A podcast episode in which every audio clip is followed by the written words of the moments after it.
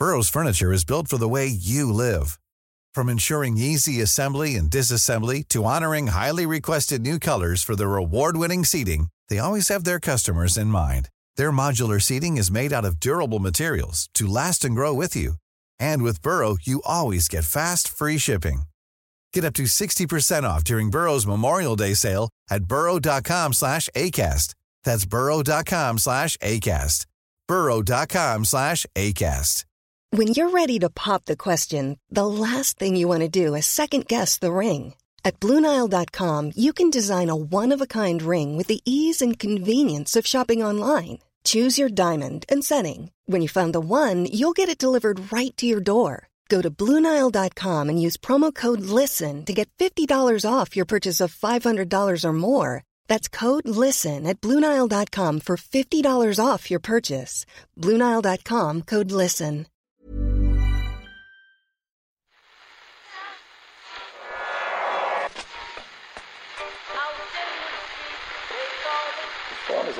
Is that? That's the second time it's gone off. They never go home. They never go home. They never go home. Those those those boys. That's yeah. They have asked for that, really. So you can laugh. That was the World Cup. I'm a little bit of an idealist, but having said that, I want to be like me. You don't know what you're talking about. What did you know? I managed to stay alive for 16 and a half years, baby. I'd say it to your face, not say it to you now. Come down Swansfield and we'll see them, won't we? What you doing down here, you shawny man? Poor old David Moyes. Poor, poor, poor old David Moyes. After presiding over one of the most joyless Premier League seasons any club has ever had, he surely he had to be thinking the worst of it was over. He could just go under the radar yesterday, bring his team to Stamford Bridge to roll over gently like they've been doing all season long. Instead, he finds himself as one of the central characters in The Send Off, as the movie's going to be titled in a number of years' time. Hope you enjoyed the weekend. Welcome to the Second Captain's Football Podcast. Hi, Ken. Hi, Kieran. Hi, Owen. Hello, on. So Terry got his guard of honour. Everyone cringed a little bit. Uh, he later revealed that it was all his amazing idea. Everybody cringed a lot more. Don't think anyone should be that surprised by that. And his post-match news conference, David Moyes then revealed, "Yeah, we knew it was coming, and we agreed to put the ball out." At that stage, faces were already too creased up in a cringe-induced state to Yeah, actually. Yeah, you're doing the. Yeah, Yeah, you couldn't cringe any further. There was no cringe left in anybody. But if there was, surely they would have cringed at that game. Oh, yeah, I mean, just Moyes. I- I just feel that Moyes is, has been beaten down into such um, a kind of attitude of learned helplessness that he would just he just agree. Okay, fair enough. If, if you're suggesting it to me, it must be the, it must be the right idea. I'll just go. You along with probably that. know what you're doing. I mean, yeah. He- he is a bit No, of a legend You're probably club. right. Probably is an idea. Yeah. Yeah, Oh, why not? John Terry. I've always had a lot of respect for John Terry. Well, he did say he thought John Terry deserved the send off that he got. He deserved a send-off, definitely. Yeah, He, deser- he deserved a positive send-off. yeah. Maybe I don't know if he deserved something to happen for him that I don't know has ever happened in the history of English football. No, it's just a the- match being inter- interrupted to give the send off. the egotism of it is just incredible. It's it's, like, uh, Towering, isn't it? Like it's absolutely amazing. Like it wouldn't occur to anybody else to do that. Just walk around the pitch at the end, do a speech if you want. I mean, he did anyway. But like, just do do a bit of a lap of honor, clap the fans. You know, they'll they'll clap you back. That's all. That's all it is. Not even that. Chelsea will do something for you if you just leave it to them. It's maybe he was just worried. It was, it was one of those things where he had thrown a few hints behind the scenes, as in, I don't possibly, I don't want any sort of surprise celebration or anything. And then they said, "Sure, John. Well, then we won't, we won't do that." And he's thinking, "Oh no, I was too subtle there. I better go and take the bull by the horns here." But it's just. I mean, it's amazing as well. that- and I the- don't know that John Terry's cheers- ever said, you know, I, I was too subtle there. I don't think John Terry's ever said that. He, or come- he's ever had reason to he say comes that. off, you know, he's he's weeping. He he kind of ignored most of the players in the guard of honor. Actually, I thought he was going to high five them, but maybe they were standing too far apart. That was it. Maybe why that was why he ignored everyone on the left. Um, he kind of high fived David Luiz.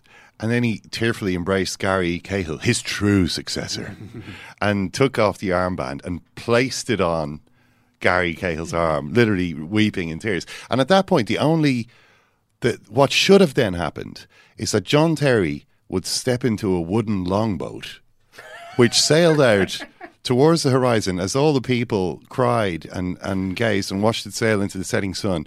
And just as it sort of was silhouetted in the sun, it suddenly burst into flames. and that was the end of John Terry. And that's how that that's the only way that it could have been appropriate. That's the emotions on display, as opposed to John Terry sort of turning up on Sky Sports, you know, in August, pontificating weekly on Chelsea as he tries to politic his way back into the club. You know, Sitting beside Charlie Nicholas. Yeah. You know, like at what point is Roman Abramovich going to have to appoint John Terry as Chelsea manager? You know, as the as the crowd are screaming, you know, we want our captain back. You know, and, and he's on Sky slamming Conte or whoever it is. Yeah, Conte's only won three in a row, but he hasn't won the Champions League, so everyone's slamming him in a couple of seasons' time. It was just, I mean, Con- what Conte said was, uh, for me in the club, it will be a great loss because he helped me a lot on and off the pitch this season, more off than on, it has to be said. Now we must respect his decision. but I really didn't think it was John Terry's decision. Just the way that he was talking in the build up to the game and at the game itself was just like, oh, it's unbelievable. this is incredible that this is happening. Can anyone really believe that I'm leaving? 22 years, you know? But obviously, Chelsea don't want him.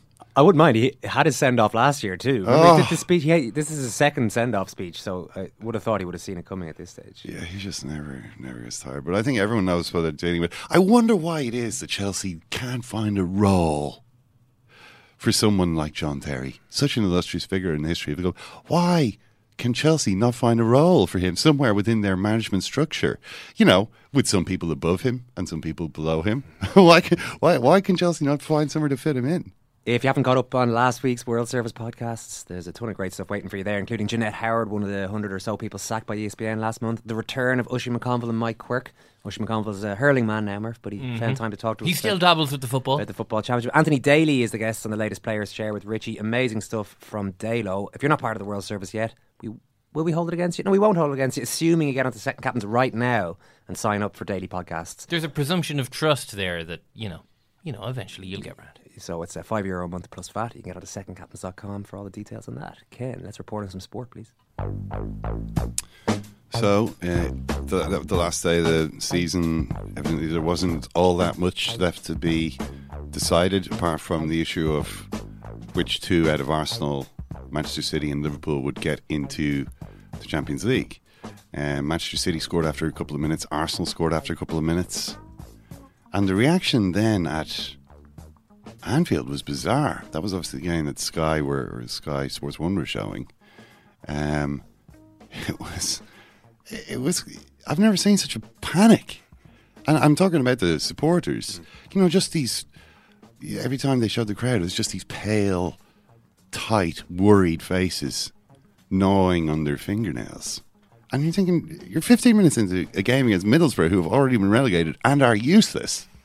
This is, you should calm down a little bit here, relax.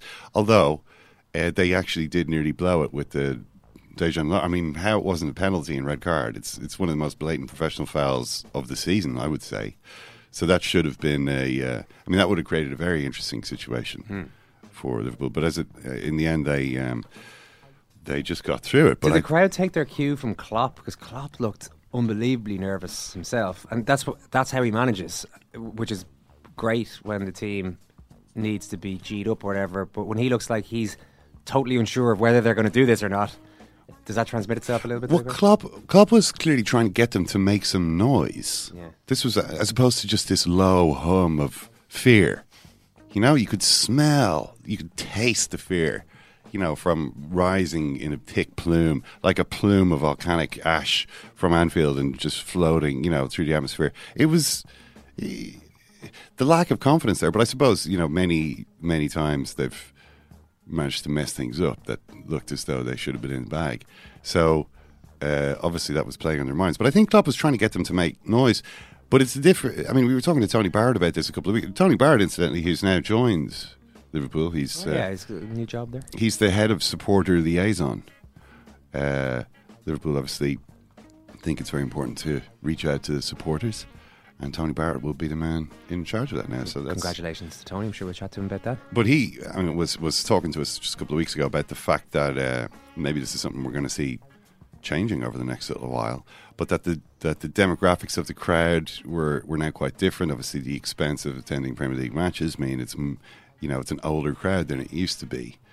Um, uh, I don't want to put words in Tony's mouth here, but it seemed like you know they they do have a problem with um, anxious, bitter old men filling many of the seats. You know, I I, mean, I say anxious, bitter old men. I, I don't mean that. To, I mean that's most of us, right? That's that's where we're all going if we're not already there. Once again, they're Ken Early's words and Not not, Tony Tony Barrett, supporter liaison's word, words. Uh, but you know, when when Klopp was at Dortmund, if you go to a game at Dortmund, there's one obvious difference with the. I mean, obviously the stadium is a lot bigger, and the architecture of the stadium is great for atmosphere. But it's not as though Anfield has has historically been thought to have a problem with that. But the obvious difference is uh, they've got like drums. You know, they have this the the culture.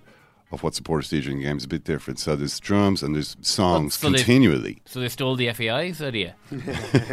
Yeah, well, it's it's one thing to, yeah. I mean, uh, it didn't work when we tried it, Mm. or the jazz, the sort of jazz band. I mean, they they do that at like uh, Lyon or Saint Etienne, and and it works great. You know, and everyone is into that, and it works.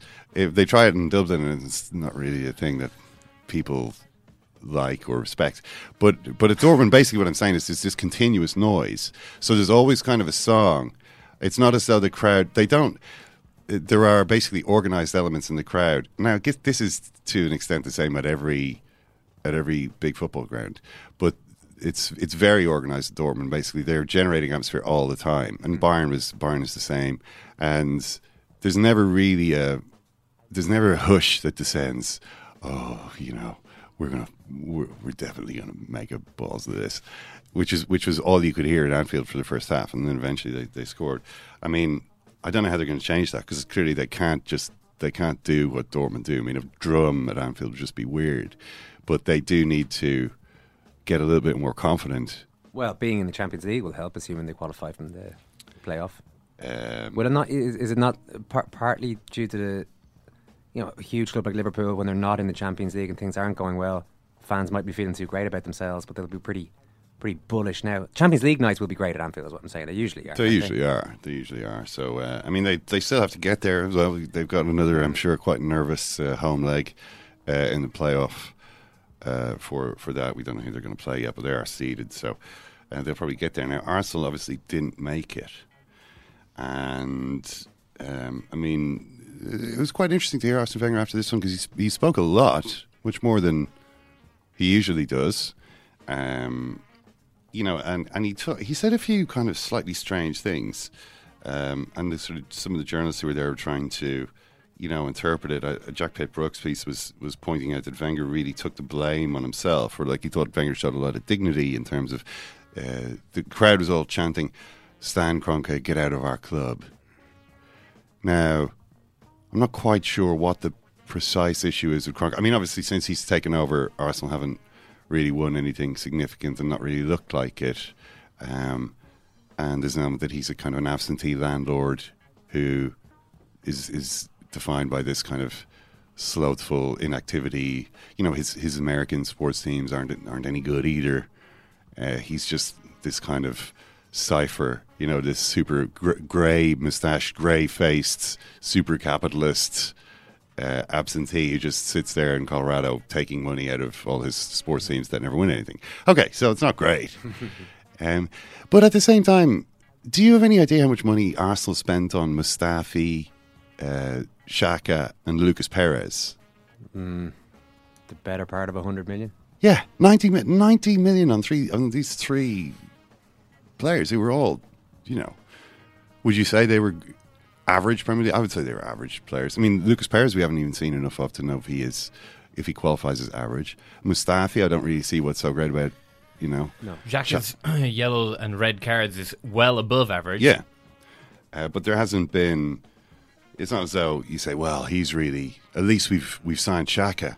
The season isn't right off. You know, we've we've clearly made progress there. It's not, it's so you know he. What I'm saying is that he did. You don't hear fans scream at Wenger, "Spend some fucking money" anymore because he he spends money. So. Uh, what exactly? I mean, unless they're saying get, get out of our club, Kroenke, because we've got so tired of telling you to sack Wenger, and you haven't done it. That actually we now want you gone. That is what it is, isn't it? Is, is that not the point? That's uh, Ian Wright last night, Gary Lineker on Match of the Day. Be honest now, do you want Wenger gone? Is And Wenger- Ian Wright was too loyal to Wenger. too to loyal to Wenger. Yeah, he looked. He was. You could see he was trying his best to avoid saying what he what he didn't want to say. So he ended up just saying Cronkin needs to back him properly. Mm. Cronkin needs to make the decisions. Cronkin needs to do something to alleviate the concerns of supporters around all the players because this is the biggest issue. If is Wenger in, Wenger out is simple in some ways, but it's the fact that it's been so convoluted and there doesn't seem to be anyone saying, right, we we need to announce publicly what's going on here. We need to let the players know. Pro- like, do the Arsenal players know?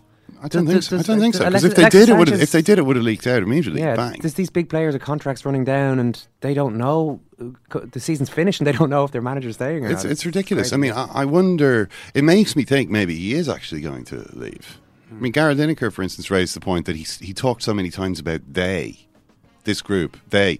Well, where's the exact quotes? I mean, um, this is Wenger talking about the team, and he is a guy who says we always. You know, he knows his, he he knows the importance of these pronouns. This group of players is good enough to come back. They've learned a lot. They've gone through difficult periods this season. They've bounced back in a very strong way. That will help them absolutely next season. But first, we have to keep ninety percent of these players together. They do, of course, have an FA Cup final. I probably should correct myself when I say that their season is over. They do, of course. Um, I mean, but the, you know, they've won it twice in the last couple of years, and it doesn't really make any difference. Like, it doesn't really register. That's the sort of that's kind of it's like a trinket now. Hmm. That's the unfortunate. Well, and isn't Kosh- Koscielny suspended now? And Koscielny- why did Koscielny want to miss this game so badly? I've seen, I've seen, our, I've seen Arsenal without Koscielny, as we all have a few times this season. Ken, yeah, not great. he got sent off against Doesn't Bayern it- as well. Doesn't even have to be full games for the absence of Laurent Yeah. Koscielny to make itself He's hard. got he's got himself suspended for two of the biggest games. I mean, I, have just I've said the biggest game, and I've just described it as a trinket. But the game itself against Chelsea is important. you know, if, if Arsenal can beat Chelsea in an FA Cup final, that's not not nothing. You know what I mean? That is that still counts for something. Um, but obviously, Gabriel is probably out as well. It looked like he might have busted a cruciate ligament. Uh, we don't know yet what uh, what happened, but it did look like that type of uh, injury. Um, but anyway, what was the, the point with this? Oh, you were. Is it a little bit of support that Arsene Wenger has been getting from an old foe? is that not something you wanted to get to? Oh, Fergie. Yeah. Well, Fergie was speaking to to Sky. A rare interview, rare audience with uh, Fergie, uh, and you know, will they sack Wenger, your old rival, your old sparring partner? Oh, I do hope they don't. Says Fergie. I hope not. I think stability that a manager like Arsene Wenger has brought to Arsenal, Brian Clough at Nottingham Forest, myself at United, there's no evidence sacking manager brings success, but there is evidence that Arsene Wenger, myself, and Brian Clough can bring success with long term termism. Um, and then he goes into all this stuff. Do they even realise? He's kind of having a pop at the Arsenal. Do they even know what kind of a man they've got there? The class of a man they've got, the the quality of job that he's done. Do they even know? You know, like Wenger's fifth place in the Premier League this season uh, and 10 2 defeat to Bayern Munich is just pearls before the swine of the Arsenal supporters. Like, how dare they not realise? Uh, you know, the most amazing thing about them is this he's come through a forest of criticism for months now. He's never bowed, he's sailed right through. He has shown a determination, a stubbornness. And when you look at that, that is a quality. I'm not sure they'll ever get another manager like that. It's quite easy to say, yeah, get rid of him. But who are they going to get? Who are you going to get that's going to keep that club the way they are, the way they've been for the last 20 years? Uh, I feel sorry for him, says Ferguson. Could have done without adding that last bit. But, um, I mean, th- th- th- this comparison with, with Brian Clough, you know, if you look at it, Wenger's at the same point now that Clough was at when he left Nottingham Forest. I mean, Clough was actually much younger. He looked much older. You know, his health wasn't great. Um, but he's nearly 10 years younger than Wenger now is when he left Nottingham Forest. And it was 13 years since his last big title, which was, the, in his case, the European Cup, a trophy which Wenger has never won. Um, and it was kind of like uh, he's the greatest manager the club has had or will ever have. You know, there's no Nottingham Forest will never have another manager, another figure in their club as great as Brian Clough. He still, however, had to leave because it was finished. And he hung on too long. He's a classic case of a manager. Ferguson could have been using that example to describe exactly why they should get rid of Wenger. Because if you keep it going under a manager who can't do it anymore, not saying Arsenal are going to get relegated or anything like that, but they could sl- slip down. Well, th- I'd say this is like getting relegated for Arsenal. Yeah. Like the, in terms of a status drop for a club that's been in the Champions League for you know nearly as long as some of these players have been alive. they literally cannot remember a time when Arsenal were not in the Champions League. Uh, this is a big status drop. This is the closest they can get to being relegated. I mean, you know, and, and, and Wenger mentioned the fact they got 75 points, and, and I saw Amy Lawrence in her piece on this game pointed out that um, Man United won the league in 97 with 75 points. And now, of course, what do you get? Fifth place. But that's not Arsene Wenger's doing. That's just the fact of of inequality in the league. You know, it's created these. You know, if you have if you have twenty years of uh, of a kind of a increasingly capitalist setup with the returns going disproportionately to the bigger clubs, you eventually get like a group of super clubs, and everyone else is sort of clinging on, just trying to stay in the league. I mean, this season you've got five teams above seventy-five points. That's never happened before. You know, you've never had so many teams on winning so many of their games, and the uh, corollary of that is you've you've then got six points that separate ten teams, like half the league are on are between forty and forty-six points. Um, this is not I, it's not Arsene Wenger's doing. You know, he hasn't built a super competitive team. He just manages a really rich club. You know, and, and I don't think there's much evidence at this stage that someone else couldn't do at least as good a job. Yeah, or, or you know a better job. Like they, they have the prospect of change if they get somebody else, which they don't if they keep him on. I, th- I think as well that this season might be as good an indicator as you'll see of the implausibility of anyone finishing in the top six, other than the top six that we saw this year, because all of the mistakes and like you you said like that's a shocking stat to me that it's the first time you've had five teams finish over 75 points because for the most part if you were watching Manchester United Liverpool Man City and Arsenal this year you would have said that anytime any pressure came on them to actually go and win the league which they were all capable of doing Hmm. they failed horribly Yeah. I mean the amount of times Liverpool fans had a chance to say right if we just win the next two home games we'll be on, you know, we'll, we'll be within five points of Chelsea. The amount of times Man United fans have said the same thing, Yeah. and they've never done it. Yeah. City the exact same way. They just can't put it together. I mean, Chelsea the only team. Well, Tottenham as well. Yeah. but Ch- Tottenham other didn't manage to win as been- many games in a row as Chelsea. Yeah, the other four teams have just, you know, they've flattered to deceive on mul- like throughout the entire season. Yeah, I mean, you know, I mentioned Jack Pitt Brooks' piece rather, where he said Wenger took kind of took blame onto himself, and he and he did say, you know, I take responsibility. But they were asking him about Stan Kroenke and and what do you think of the chance against him? And he said, look, you know, Stan Kroenke is not responsible. It's the technical department that's responsible. I've I've total respect for Stan Kroenke, and and Jack was saying, look, this is he, he does have kind of dignity, like he is kind of fronting up here to to. And I thought, well, at the same time, what's he going to do? Turn around and say, yeah, Stan, Silent Stan needs to pipe up or step off. Well, You yeah, know? the Rafa Benitez trick. I mean, it might work. It, it might feel good in the moment, but like you're going to be out of a job. You know what I mean? Arsene Wenger is a survivor because he doesn't make mistakes like that. You know, Stan Kroenke, uh, if he decides, I mean, the question here is if, if he decides to sell the club or not, because Arsenal also have an offer now for the club from Alisher Usmanov, the Uzbek billionaire. Uh, who who has just done a viral video in Russia where he it's a kind of a shite in a bucket video, Right. uh, where he it's just Usmanov, who is you know a, a, a big fat man sitting at a table, uh, looking like in, in quite a you know the, you know the, the ki- kitchen in a flat somewhere, and he's uh, looking at the phone and he's saying, "You, Alexei Navalny, you're nothing but." Well, I mean, he's speaking in Russian, but it's it, he, he's it's addressed to a guy Alexei Navalny, like a an opposition politician who did it who did an even more viral YouTube video suggesting corruption on Usmanov's part. Well, absolutely not. Usmanov, you're a joke. You're a loser. Um, this is uh, you know twelve min- a twelve minute harangue into the, into the camera.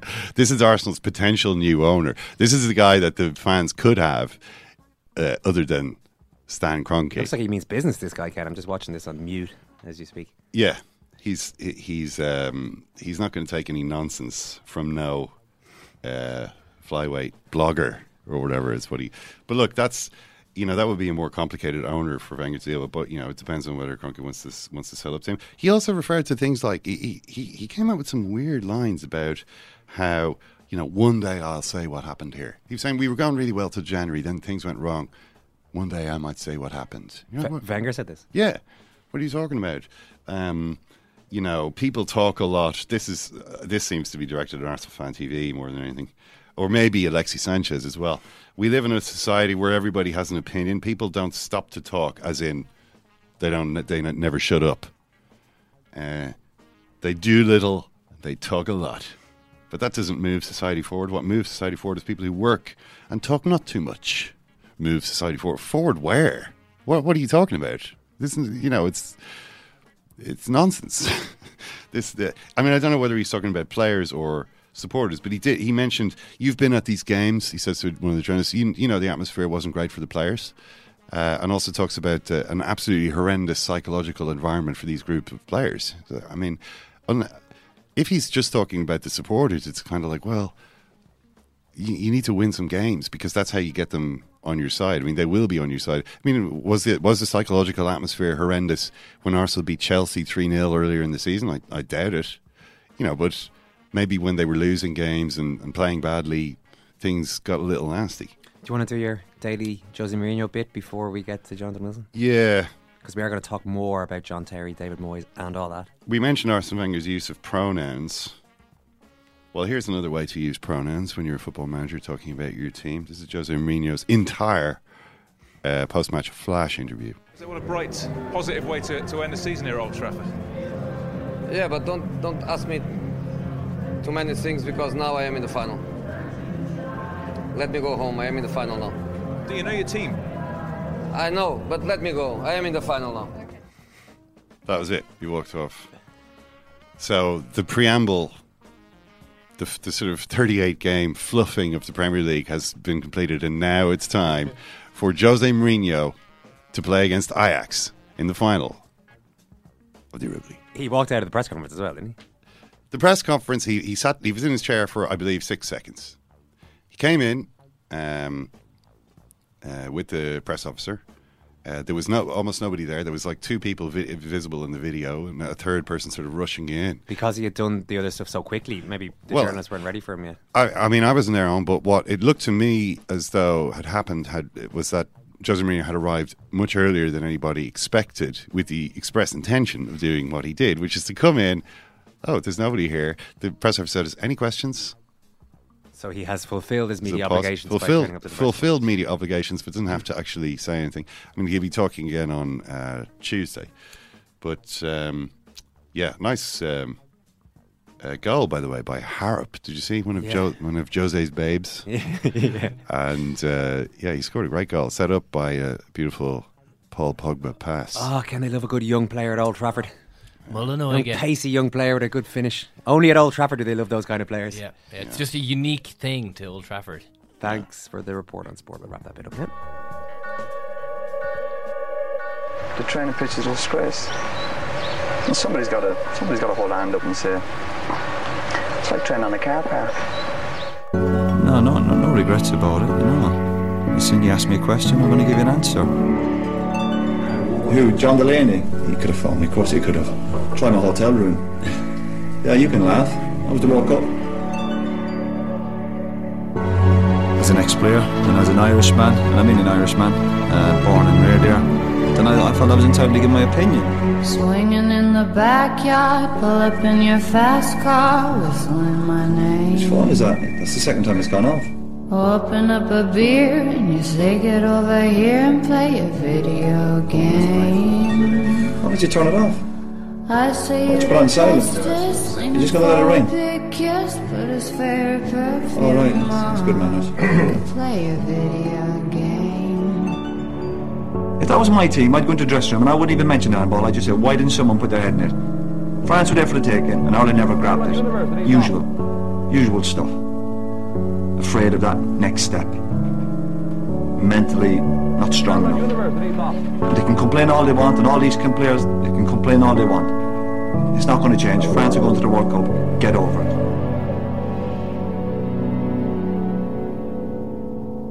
Jonathan Wilson, I didn't expect to be talking to you about Sunderland or David Moyes once again this season, but he has managed to inadvertently insert himself into one more bad news story before the season ends. Was he wrong to play his part in the John Terry show?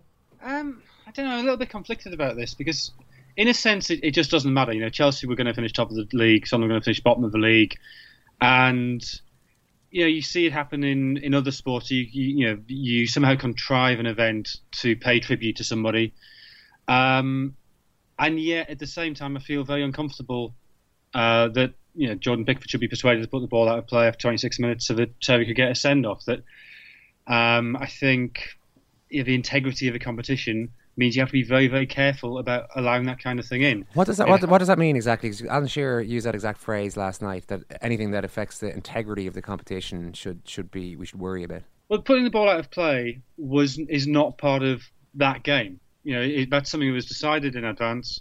It did not come naturally from the, the flow of that match. So, if that was a game, as I say, it didn't matter because of the positions of Chelsea and Sunderland. So, yeah, perhaps we, we shouldn't get too worked up about it. But had that been a game that affected even a position in the table, which is worth you know two million pounds or whatever, you suddenly if you're messing around with that, um, then then it becomes uh, you know it just starts to it's you know it's the thin end of the wedge. Where does that stop?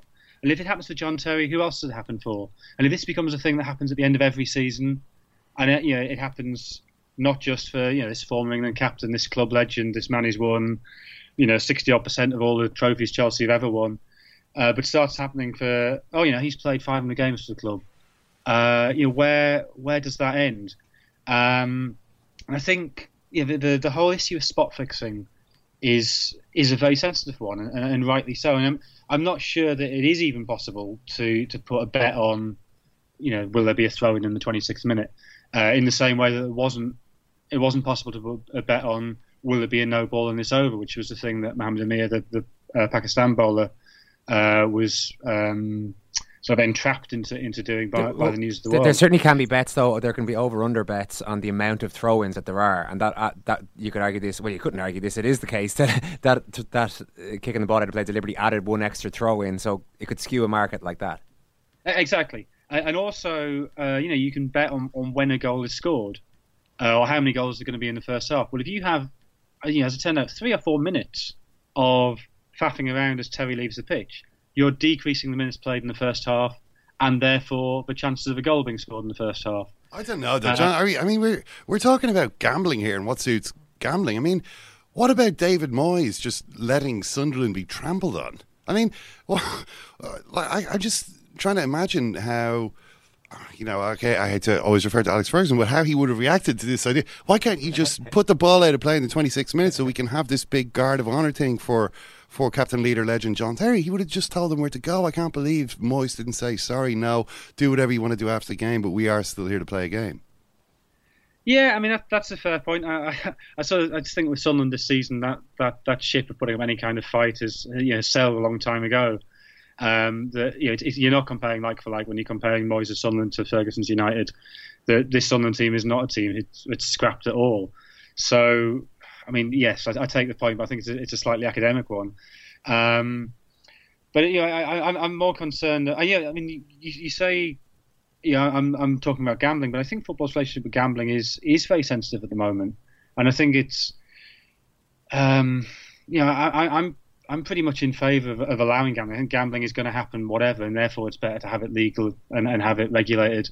And I think the you know having um, betting companies monitoring everything, monitoring um, you know, uh, the number of bets at various times, so they can see irregular patterns.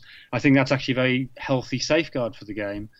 But at the same time, there has to be an awareness that that it has to not merely have integrity, but to be seen to have integrity, and that means your reserve goalkeeper cannot be eating a pie on the bench. It means no player can be betting on any football match. It means you probably shouldn't be putting the ball out of play in 26 minutes to to answer a, a call that's not part of the game. Yeah.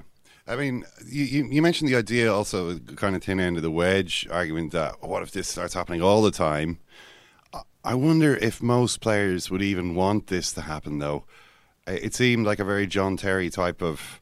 uh, okay, what, I mean, what did you think of it? Did you think, oh, there's a fitting send off, or did you think this is a ludicrous farce?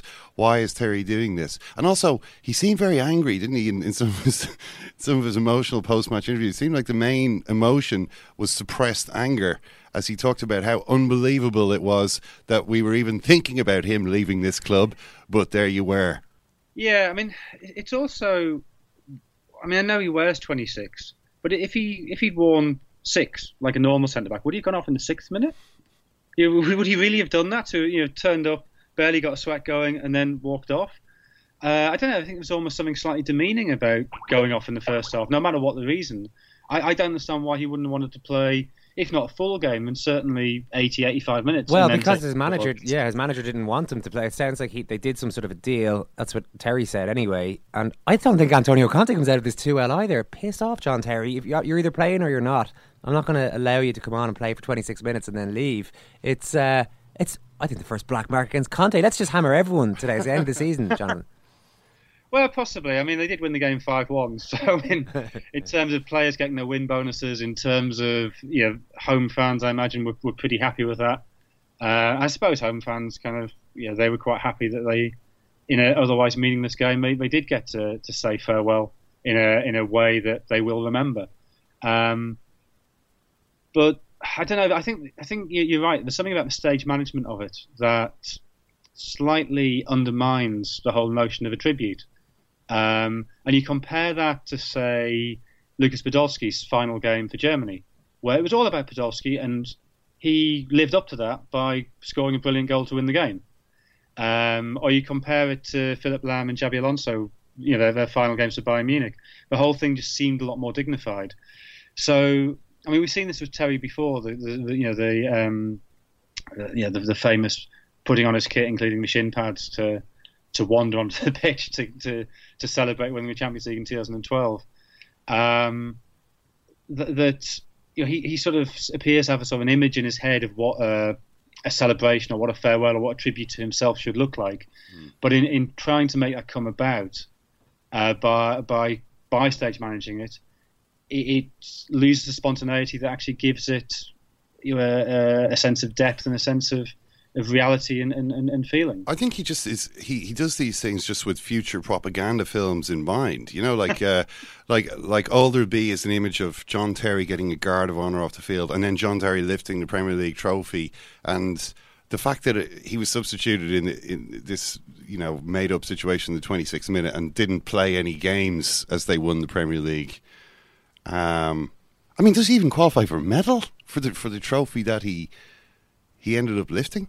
I mean, that none uh, that those kind of details will fall by the wayside, and all there'll be will be these images of of John Terry uh, being hailed by his teammates and lifting trophies.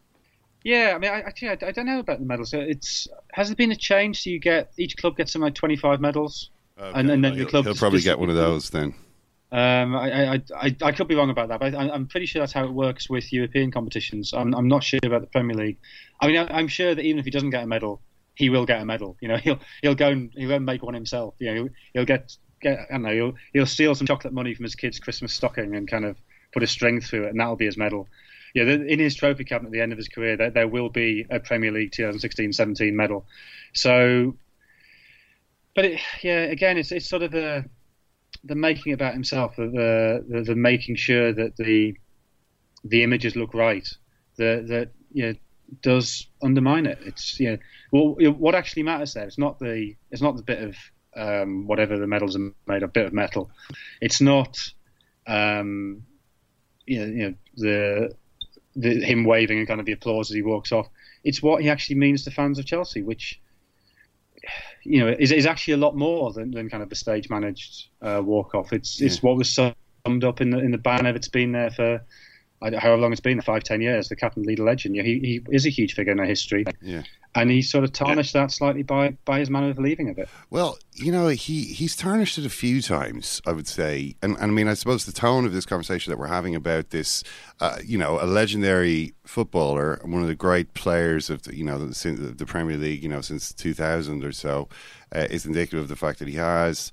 You know, done a done a few bad things, and the way that the club are clearly pushing him out, they don't really want him to hang around in some kind of coaching or administrative role. That doesn't seem to have been on the table, let's say. Do you think that he has got potential to be the kind of, uh, you know, um, big time coach uh, or manager that he seems to fancy himself as? I mean, aside from all of the, the bad things that John Terry's done that everybody knows about, um, has he ever struck you as somebody who knows what they're talking about?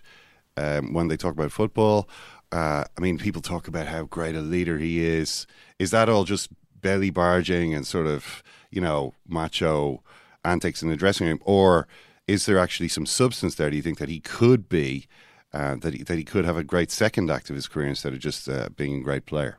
I think it's very hard from the outside to, to tell which players will make good managers. Um, I mean, I, I guess there's two sorts of leadership. There's the um, the type that Terry seems to embody, which is you know the the fist pumping, beating heart, shouting at people, and he clearly can organise a defence. I mean, you know, that's part of what he's done over the past uh, 18 years since he made his debut. That you know, he has been very good at, at keeping Chelsea solid.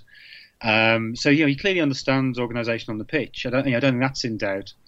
Uh, but then you know, there's the other type of leadership, which I think is more important to modern management, which is you know, can he handle vast amounts of data? Can he analyze things? Can he make decisions very, very quickly?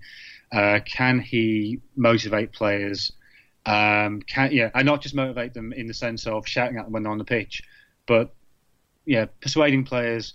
You know what? We we don't need to play this Wednesday, but you'll get a game on Sunday, and then Sunday comes out. Actually, we're you know we're gonna have to leave you out here as well. You know, you're not going to play for the next month. You can he keep players happy in that that situation? Uh, in terms of dealing with the media, which I guess is a big part of modern management, I think he he is very good at that. You know, he is somebody who's always talked to the press. You know, even after he missed the penalty in the 2008 Champions League final, and he gave his very tearful interviews in the mix zone afterwards. You know, he, he did front up and he did do that, which you know I think is is is impressive and does sort of uh, suggest that he could handle the media commitments. But uh, you know, I think it's the you know the the, the more sort of, um, the managerial side in the sense of the, the, you know the business aspect. The the can he handle spreadsheets? Can he handle going through data? Can he handle managing up as well as down? You can he deal with club directors? And you know all of that's an unknown. And, and I guess people within Chelsea would have a far far better idea the, than we on the outside. Uh, and the fact they're they're not offering him a coaching job suggests that they they don't really fancy him for that. I suppose saying that uh, Roman Abramovich is the greatest owner in the world is one way of starting that managing up process. Jonathan, brilliant stuff. Thank you. Cheers. Thanks very much. Just a crying big baby.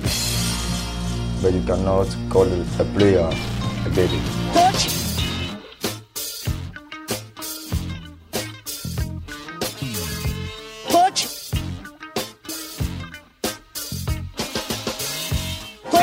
Game you wanted a victory, but you didn't have a weapon. I want victory for every game. Where do you think you got it all wrong today? Which is the game you wanted a victory, but you didn't have a weapon. Well, it's just the nervousness. You look frustrated on the pitch. Which is the game you wanted a victory, but you didn't have a weapon. You wanted victory. Well, I wanted victory. Which is the game you wanted a victory, but you didn't have a weapon. Where do you think you got it all wrong today?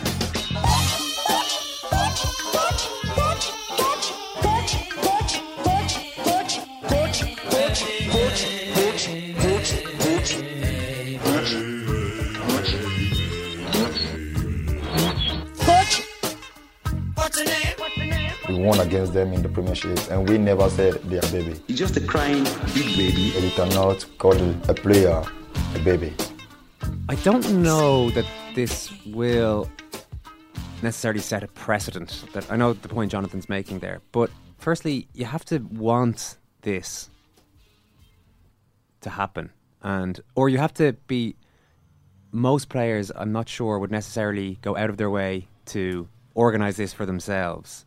This sort of uh, you know shindig, and or they would at least feign a little bit of embarrassment around the whole thing. So I don't know if you're going to get every club legend at every club wanting something like this to happen in the middle of a game. Most of them would probably want testimonials and this kind of stuff.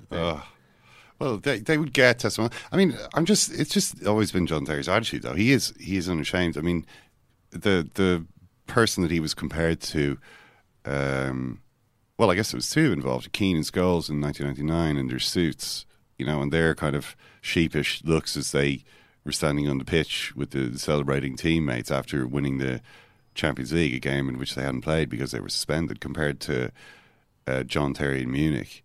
I mean, even Gerrard, who I wouldn't say is necessarily the most modest player when it comes to ranking his own status compared to everybody else in who who was at the club, the same club as him for most of the time that he was there.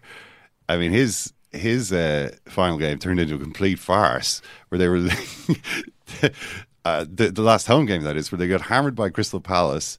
I think he missed a penalty And then the most memorable moment of the game was a shot which he took with them losing, I think three three one or three 0 and it was just such an awful shot that everybody burst out laughing, and he was he was kind of laughing himself. Then they went and lost his actual last game. Was it five one or six one at Stoke? I mean, that was a send off. Oh, that was a that was a proper send it off. should be But done. at least you know he died with his boots on, Yeah. so to speak. We better let you go. You're heading to the airport. I am going to the airport. now. Stockholm, yeah.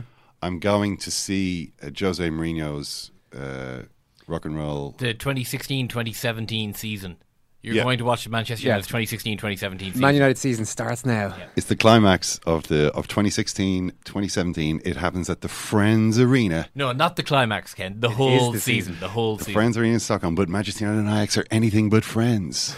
so we will be uh, following that over the next uh, couple of days. If you want to hear Ken's reportage from Stockholm, get on to secondcaptains.com to join the World Service. I think we've also got a Ken Early politics podcast this week. yes, we Oh. hopefully do. It is it's Ken Early week. All going mm. well. on the World Service by the sound of things. We just step back on and let him have it. Thanks, Ken. Thanks, Owen. Thanks, Kieran. Thank you, Owen. Thank you, Ken. Thank you, Karen. Bye now.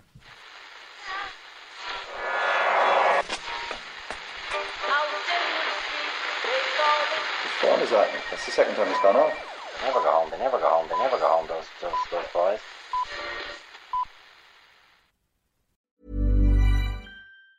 Planning for your next trip? Elevate your travel style with Quince. Quince has all the jet setting essentials you'll want for your next getaway, like European linen, premium luggage options, buttery soft Italian leather bags, and so much more. And it's all priced at 50 to 80% less than similar brands. Plus, Quince only works with factories that use safe and ethical manufacturing practices. Pack your bags with high-quality essentials you'll be wearing for vacations to come with Quince. Go to quince.com slash trip for free shipping and 365-day returns. Mom deserves the best, and there's no better place to shop for Mother's Day than Whole Foods Market. They're your destination for unbeatable savings, from premium gifts to show-stopping flowers and irresistible desserts. Start by saving 33% with Prime on all body care and candles. Then get a 15-stem bunch of tulips for just $9.99 each with Prime. Round out Mom's menu with festive rosé, irresistible berry chantilly cake, and more special treats. Come celebrate Mother's Day at Whole Foods Market.